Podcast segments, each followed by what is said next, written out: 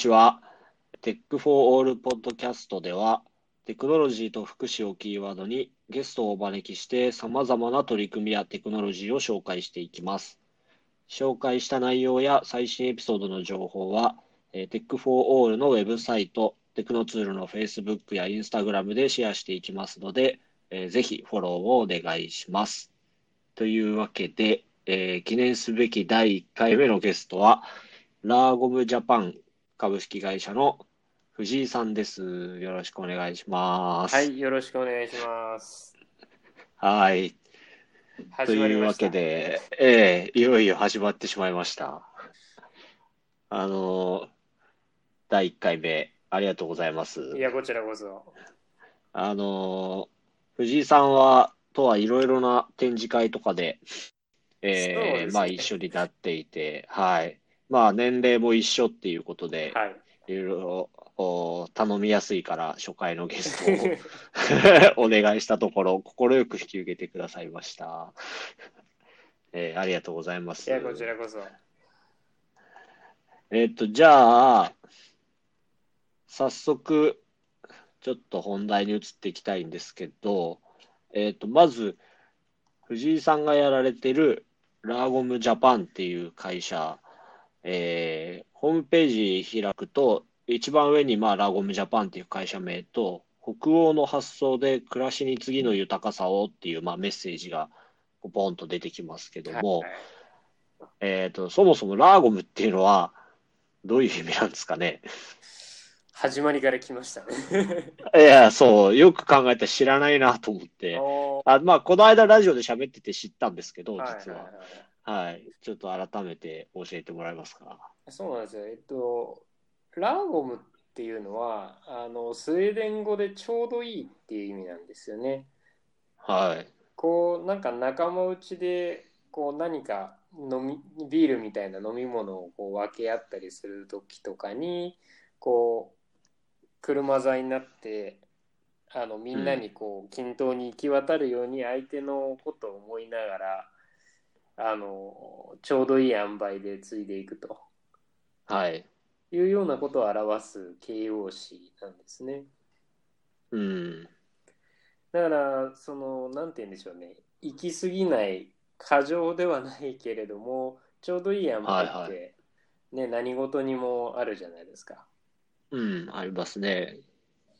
だから、例えばテクノロジーにしてもね、あんまりテクノロジーばっかりにしてしまうと、うん、今度、あの、例えば停電の時使えなくて逆にこれなんだ不便じゃないかとかなったりはいはいはいはい。ねそうですね。ありますけど、うん、はい。まあ特にスウェーデンっていう国はやっぱりシンプルイズベストな設計がやっぱり、うん、あの思想にある国なので。はい。で日本はやっぱりどちらかっていうと結構電子デバイス系結構好きな国かなというふうには思ってて、うん、まあそういった国から見ると逆に北欧って面白く映ったりとかで逆に向こうからもやっぱりそうやって見られてたりとかで面白い関係にね、はいはい、あるかなとは思ってますね。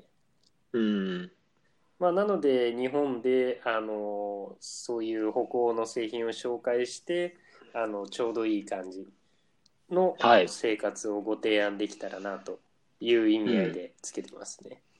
うん、うん、なるほど。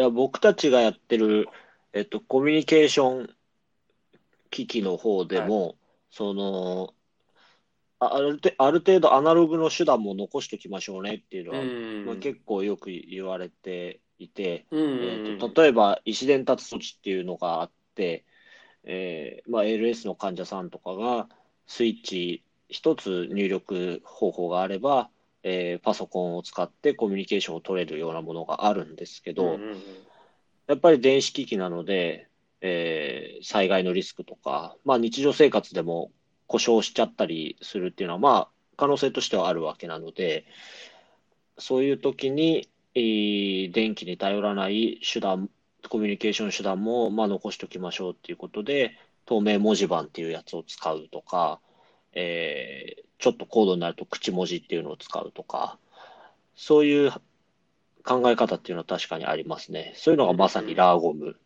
ですかね。そうですね。うん、本当に面白いですね。うん、うん、う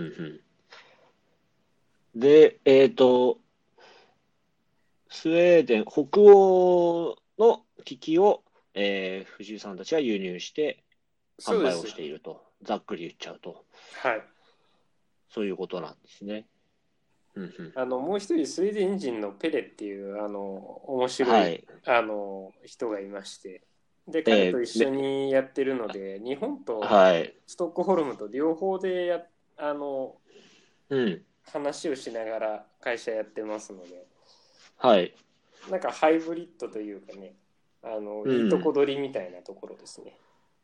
あの、ペレさんはめっちゃ姿勢のいい、あの、方で、えっと、まあ、すごい話も面白くて、えーいつも盛り上がってますけど、あの、ペレさんはスウェーデンでは何をやってるんですか？スウェーデンでは何をやっているか。えっと、ラーゴムジャパンとして、ペレさんはスウェーデンでどういう仕事をやってるんですか？やっぱりあの、まあ、仕入れ先のメーカーさんとの調整であったりとか、あのやっぱり日本のユーザーさんのフィードバックを踏まえて、やっぱり製品の改良であったりとか、ああ、なるほど。っていうこともやっぱりええやってますんでね。うんそういったことですね。そうですよね。うんうん。まあ、そんな中で、えっと、ホームページでは2つの商品を強く推していて、1つがチェーンブランケットっていうやつで、もう1つがマスターケアっていうやつ。この2つが今のところ主力商品って考えていいんですかね？そうですね。うんうん。じゃあちょっと1つずつ、どんなもんかって紹介してもらえますか？はい。丸、丸投げ。いや、これがあの言葉で非常に説明しねえづらい製品ですそうなんですよね。まあ、あの、ウェブ、このポッドキャストのウェブには、えっと、いろいろリンク貼ったりとか画像載せたりとか、まあ、許可もらいますけど、えええーそういうのはやりますんで、あぜひあ。の、はい、そう、説明しづらいですよね。チェーンブランケットはでもその名の通りなんですけど、そうですね。えーブランケットに掛け布団みたいなやつにチェーンが入ってると。はい。はい。そういう世にも不思議な掛け布団なんですが、うん。なんでって感じですよね。まあそもそもがですね、まあちょっええとストーリーでお話しした方が分かりやすいと思うので、ええいいっすね。あのわ日本サイドの私自身のストーリーを言いますと、はい。あのそもそもがやっぱり大学時代にあの、子ども会のボランティアをやっていてはい。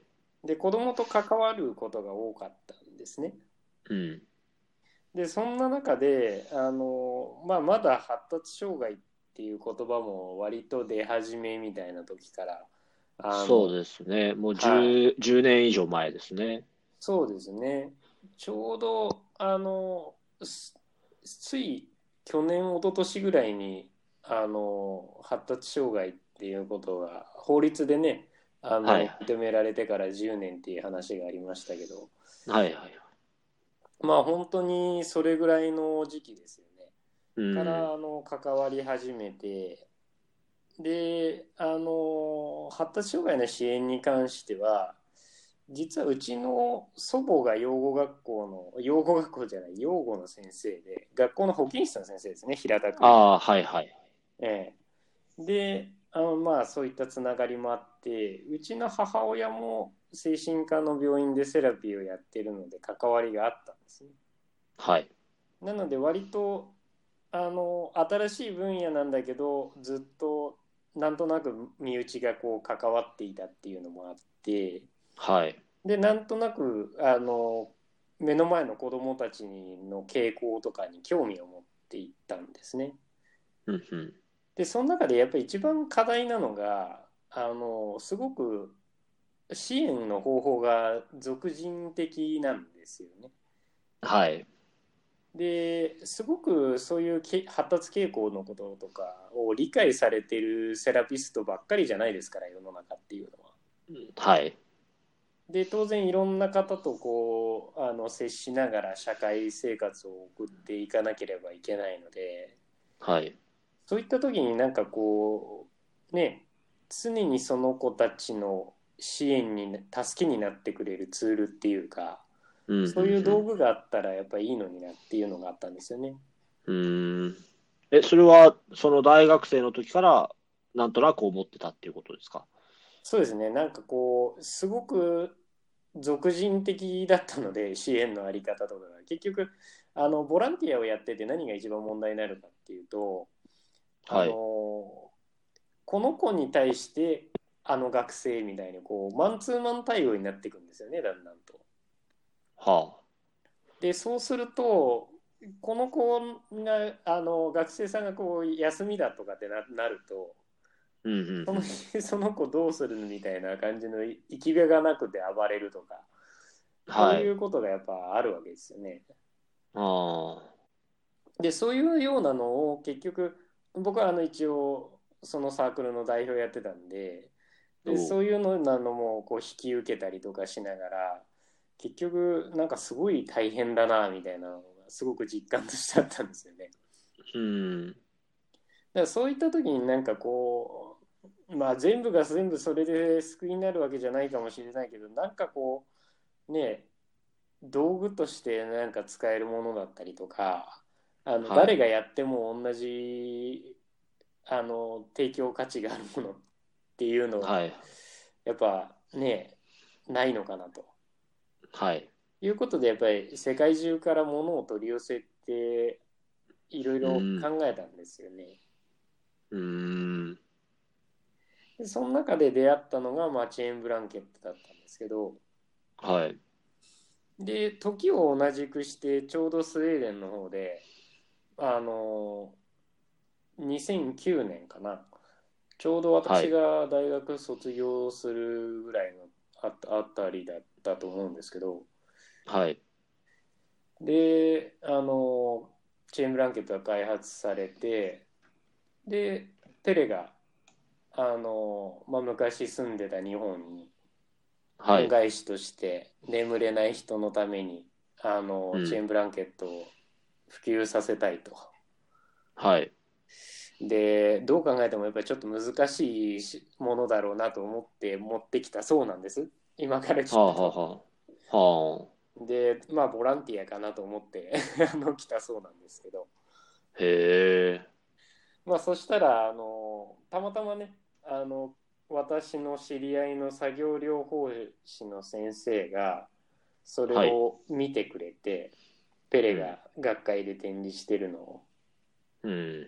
でそれで私にあの紹介してくれたんですよねへえ。でそこからですねあ、じゃあ、まず、ペレさんは、単独でそうなん学会か展示会にブースを出したわけですね。そうなんですは単独でしかも最初は ADHD 学会に乗り込んであ。はい。全く相手にされずあ、そうなんだ。えでその次の年の WFOT 横浜はい。懐かしい。であのテクノツールさんの田代さんに曰く荷物が届かないって言って、あのまあ ADHD って書いたあの派手な T シャツを着て、はいはいはあの荷物が届かないって大騒ぎしてた 変な外国人とい。なんかブースで仰向けになって大の字で寝てたとかっていう 伝説がありますけど。ですね。まあその伝説の回からがきっかけでしたね。はい。うんそうそういうことですか？ええそうなんですよ。それで翌年の神戸ですかね、翌年。翌年神戸は一緒に出たんですよね、OT 学会に。うーん。そうなんだ。ええ確かそんな流れですね。もうちょっと懐かしくなってきてます。なるほど。ええじゃあで、あのーなんて言うんですかね、チェーンブランケットはね、そもそもなんかまだ製品のことが分かって分かってない話そうそうそうそうちょっとはい。お願いします。やっぱり眠れるっていうのはあの根本的なこうベースなんですよね子供たちが荒れないというかあの、まあ、はい人間なんで休まないとこう絶対こう調子が狂っていくわけなんですけどえその眠れるっていうところの休むっていうことですね要するに休息を取るっていうのが日本人すごく苦手なんですけどえはい。で特に発達傾向のある子たちはすごく苦手なんでうん。だからそういうと時に休むことができないでやっぱあの辛いことがあった時とかはやっぱ辛いですよね。そうですね。うん、でその時にあの、まあ、チェーンブランケットは本当にあのそういうことにフォーカスをして作られたものなので眠るとか、クールダウンとか、リラックスするっていうことですね。うん。で、まあ、あの中にチェーンがなぜ入ってるのかっていうと、うん。結局固有受容覚と前提感覚っていうのが、はいあのまあ、発達障害の場合あのキーになるって言われてるんですけどはい。何かっていうとこうお母さんがこうギュッと抱っこしてあげるとか、まうんあ、赤ちゃんで言ったらこうギュッと抱っこしてこうゆらゆら揺らしてあげるとかはい。そうするとこう赤ちゃんで泣き止んだり落ち着いたりするじゃないですか。はい。ね、島田さんもあのお二人お子さんがいらっしゃいますけどええお父さんも、お父さんでも泣き止みますよ、うちは。もう、もう泣かないけど。はい。でその時にやっぱりこうただ単にこう立って抱っこしてるんじゃなくてこう歩き回ったりとかうんし。ますよ、そうですね。はい、しましたね。うんうんうん、でそれがあのいわゆる前提感覚刺激でこうバランス感覚うん。の刺激を入れてあげるっていうことなんですけどあの、ねよく、あはい、ブラン、ブランコとか使ってやってるのが、うんうんうんうんそれですよね。そうですねうん。あのまあものの本とかあのいろいろ読むとはいま。あ、赤ちゃんがあのその歩き回ってると泣き止むっていうのはなんかやっぱ本能みたいですね。うーん。でなんでかっていうとあの、まあ、昔あのねもともとは野生なんで人間もはい。あの赤ちゃんにこう危険が迫った時こう運ばれるわけですよね。うん、うん、うん、うん。例えばこう狼がこう近くにいるとはい。で逃げるじゃないですかお母さんがバッて言って。うんでその時にこう赤ちゃんがこう泣きわめいてたらこう話にならないですよね。はい。だからあのこうやって運ばれてる時はこう身の危険が迫ってると思って そういうことなの？緊急時対応なんですか？そうそうそうそうそうへえ。っていうのもあって。まああのそれとあのちょちょっとあの違いますけどね。そのえっ、と感覚統合であのあーそうですね。空気を入れるっていうのは。はい。違うんだけどでもあの赤ちゃんっていうのはねあの発達がまだ未発達なね状態なんでうん。あのやっぱりこう高い高いをしてあげるとかはい。してあげるとすごく喜びますよ。うん、そうですね。うん、だその喜ぶっていうのは結局脳がやっぱり喜んでるわけなんですよね。はい。っていうことはあの発達にとって必要なこう刺激なわけなんですよね。うん。でなんで中にチェーンが入ってるお布団かけるとなんかそれがあの刺激されるんだって思うかもしれないんですけどうん、うん。こう自分の体重自分の肉体だけであのいるのと、うんそこにさらに負荷をかけるのとで実はその感じ方が全然違うんですよね。うーん。要はその自分の体自体があのここに今そこに存在してるっていうことを教はい。えてくれるために入ってるわけなんですけど、重みをあえてかけるわけなんですけど、はい。分かりづらいですね。うんと、でも、伝わなんですかね。自分の、えっと、自分の体だけだと、はい。例えば自分の手があるだけだと、本当に手があるのかって。えっと、まあ、わかるんだけど、うん。それよりも何かに触ってる時の方が、あ、ここに自分の手あるなっていうのは、あまあ、ね。それを体全体でこう感じるために、あえて重みのある、鎖を入れて重みのあるブランケットを作って、えーかけると素晴らしい。いう感じですかね。はい。えーまあ、僕は何回か学会でチェーンブランケットを使って 展示中に寝そうになってますからね。あの ちなみに私、一回学会中に本当に寝たっていう伝説を持ってるんですよ。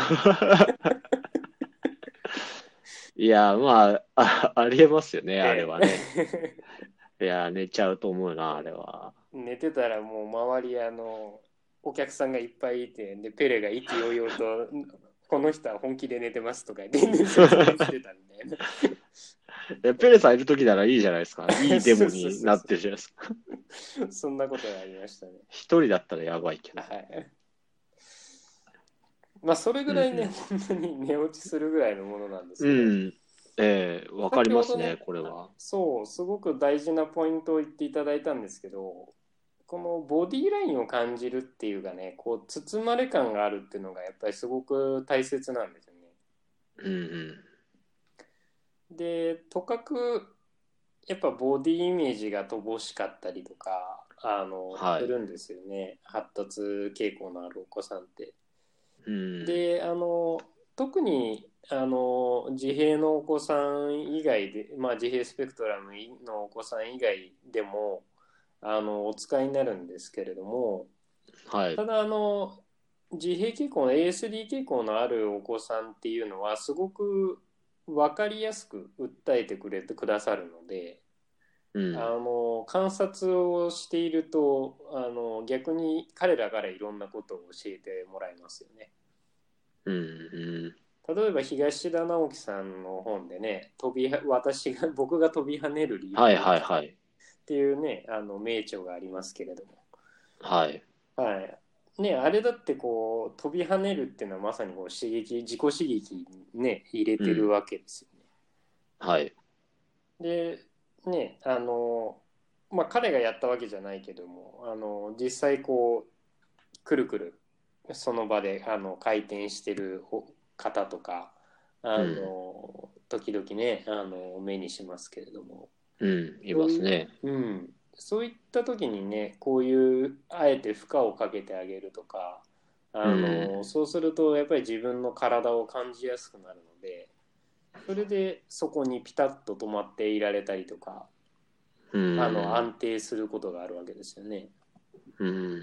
うん、逆に ASD 傾向のないあの ADHD 系の方であの、はい同じニーズを持っててもあのなんかそわそわするとか落ち着かないっていう方向になっちゃなるんですよね。うん。うん、でだから彼らもあのチェーンブランケットの中にくるまると落ち着くとかそういう感覚がやっぱあるんですね。うん。でなるほどね。そうなんですよ。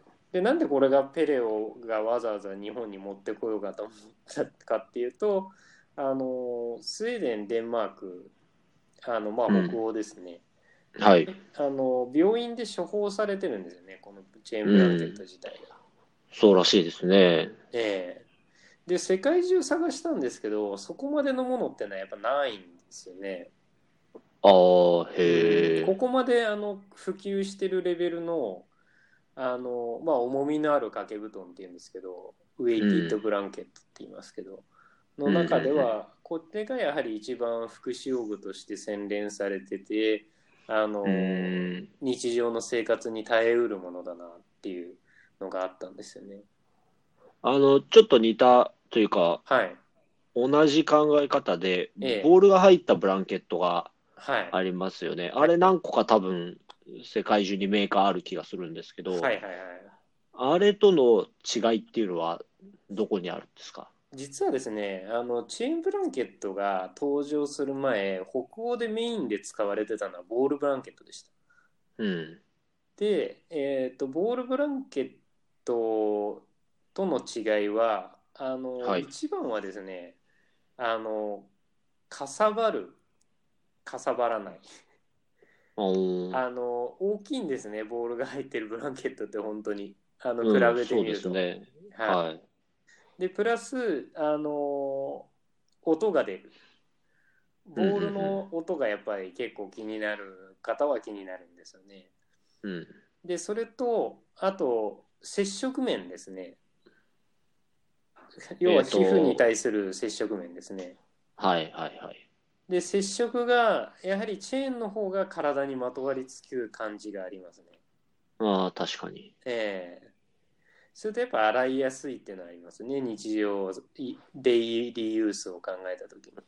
そうですね。チェーンブランケットはそのまま洗濯機にで洗えるとはい。いうことですもんね。で、乾くのも晴れてるときはそうですね。3時むしろ間ぐらいで乾いちゃいますね。はい。中のチェーンが本当に金属だからはい。晴れてると温まって余計乾きやすいみたいな話をこの間しましたよね。はい。それもあります。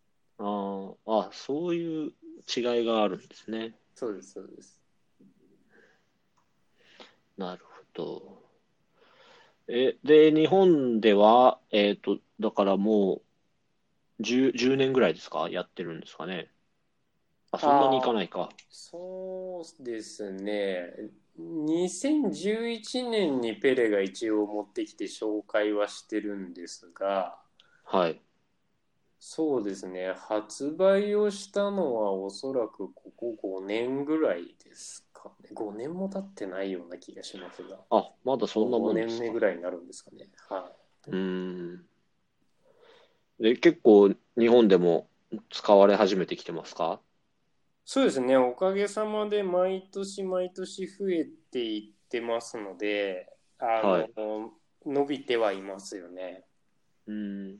施設採用事例っていうのを見ると、心療内科、精神科、児童発達支援センター、療育センター、特別支援学校、放課後等デイサービス、特養もあるんですね。特別養護老人そうですありますなど。あの高齢者分野はね実は認知症の方とかねあのああ、はい。えー今度高次脳機能障害学会にあの出るんですけれどもえそちらの方は大会長の神戸大学の種村先生もあの実はチェーンブランケットをあのスウェーデンでご覧になられて。えはい。であの研究で使いたいということであの、うん。ご自身で研究費でもねあの調達されたんですけれども。ほうほうほ意外とそちらの分野もあの研究としては日本国内でも注目されてますね。う。そう、この間ちょうどこの話したん、出たんですよね。あの、あそうですか。はい。介護ロボットを、なんかまあ国も結構力を入れてそうですよね。作ろうっていう動き何年も前からありますけど、まあその中で一個大きなテーマがやっぱり見守りっていうのがあって、うんで、えっと、まあ、すい、いろいろ商品は出てるんですけど、はおまだちょっと足りない部分があるっていう話をしていて、い。うん、で、その中でそもそも落ち着いて、ほとんど認知症の方なので、うんうんそもそも落ち着いて寝れるようにすれば、うんうん見守りの必要性が減ると。そういうアプローチも必要なんじゃないかみたいな話を施設の方たちがしていて、あそうですか。で、で、チェーンブランケットっていうのあるんですよっていう話をして、おありがとうございます。あの、宣伝はしときましたけど、ちょっと今後も何回か多分お会いするので、あそう個人的にもちょっと興味があるんですよね。ええその、まあ、最初に言ってたように、えっと、日本的な発想ですよね、ロボットっていうのは。ええうんと、そう、日本人ロボット大好き、ドラえもんとかに期待しちゃうみたいな感じありますけど、でも、まあ、それはそれで必要ですけど、その手前で北欧のシンプルな発想で解決できる部分があるんだったら、うんそね、それは、それでまた活用していくべきだと思うので、うんうん、そうだそうだ。その話しようと思ってたんだ。忘れてました。そうなんですよね。なので、まあ、脳卒中の患者さんだったりとか、あの、まあ、いろんなことで脳機能障害が出てくることがあるんですけれども、はいはい。そういった方もやはり不穏、ね、不穏っていうと、まあ、そわそわ落ち着かないっていうことですけれども、うんになられることが結構あって、はい。で、やっぱり夜間、強い、特にね、麻酔を使われたりとかすると、あの昼夜逆転とか、うんあの睡眠がやっぱり悪くなったりして乱れていくのではい。でそういった時にねあの使っていただいてうまく安定してくれるといいですよね。うん。